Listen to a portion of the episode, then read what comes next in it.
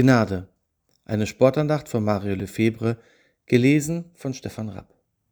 Aber er hat zu mir gesagt, meine Gnade ist alles, was du brauchst.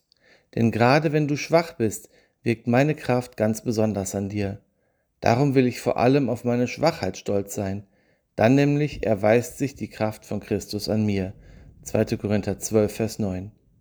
Ich habe viel über das Thema Müdigkeit und gleichzeitig Kraft in und für die Sportmission nachgedacht. Wie verhält sich das zueinander? Ich bin davon überzeugt, dass Sportler, die ins Ziel kommen, in diesem Moment glücklich sind. Die Glückshormone schießen durch den Körper und der Sportler ruft vor Freude, ja, ich hab's geschafft. Wie ist es aber mit der Tatsache und der Überzeugung, dass unser Ziel der Himmel ist? Bereitest du dich darauf vor? Wenn man schon im Sport und anderswo Glücksmomente erleben kann, wie viel größer muss das Gefühl erst sein, wenn man in der Ewigkeit ankommt? Ich werde oft gefragt, was bringt es dir, Christ zu sein? Meine Antwort ist so banal wie genial. Ich möchte in den Himmel. Ein kleines Stück Himmel ist es, wenn man während eines Worships Gänsehaut bekommt oder wenn jemand sein Leben Jesus anvertraut. Das Alte ist vergangen, siehe, es ist alles neu geworden. Ein neuer Mensch ist geboren und das Alte ist vergangen. Gehört also jemand zu Christus, dann ist er ein neuer Mensch. Was vorher war, ist vergangen, etwas völlig Neues hat begonnen. 2. Korinther 5, Vers 17. Was für eine geniale Zusage. Als ich zum Glauben gekommen bin, konnte ich mir zuerst das gar nicht vorstellen. Und doch hat Jesus einen komplett neuen Menschen aus mir gemacht, einer, der sich auf den Himmel freut.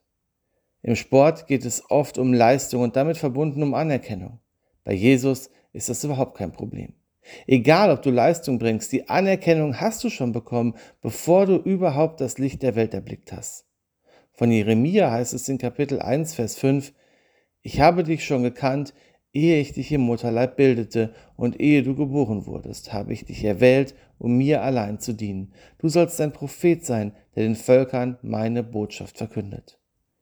Ich möchte mich keinesfalls mit dieser Persönlichkeit auf eine Stufe stellen. Doch solange ich leben darf, möchte ich davon zu erzählen, wie genial mein Vater ist, wie sehr er mich liebt und mir durch seine unfassbar große Liebe immer wieder Glücksmomente schenkt.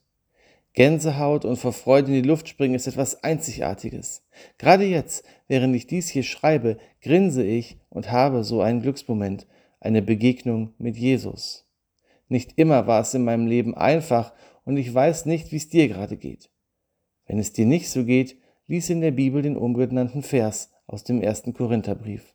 Sollte es dir gut gehen, lies ihn trotzdem. Ich bin davon überzeugt, dass Jesus dir begegnen wird. Freu dich darauf.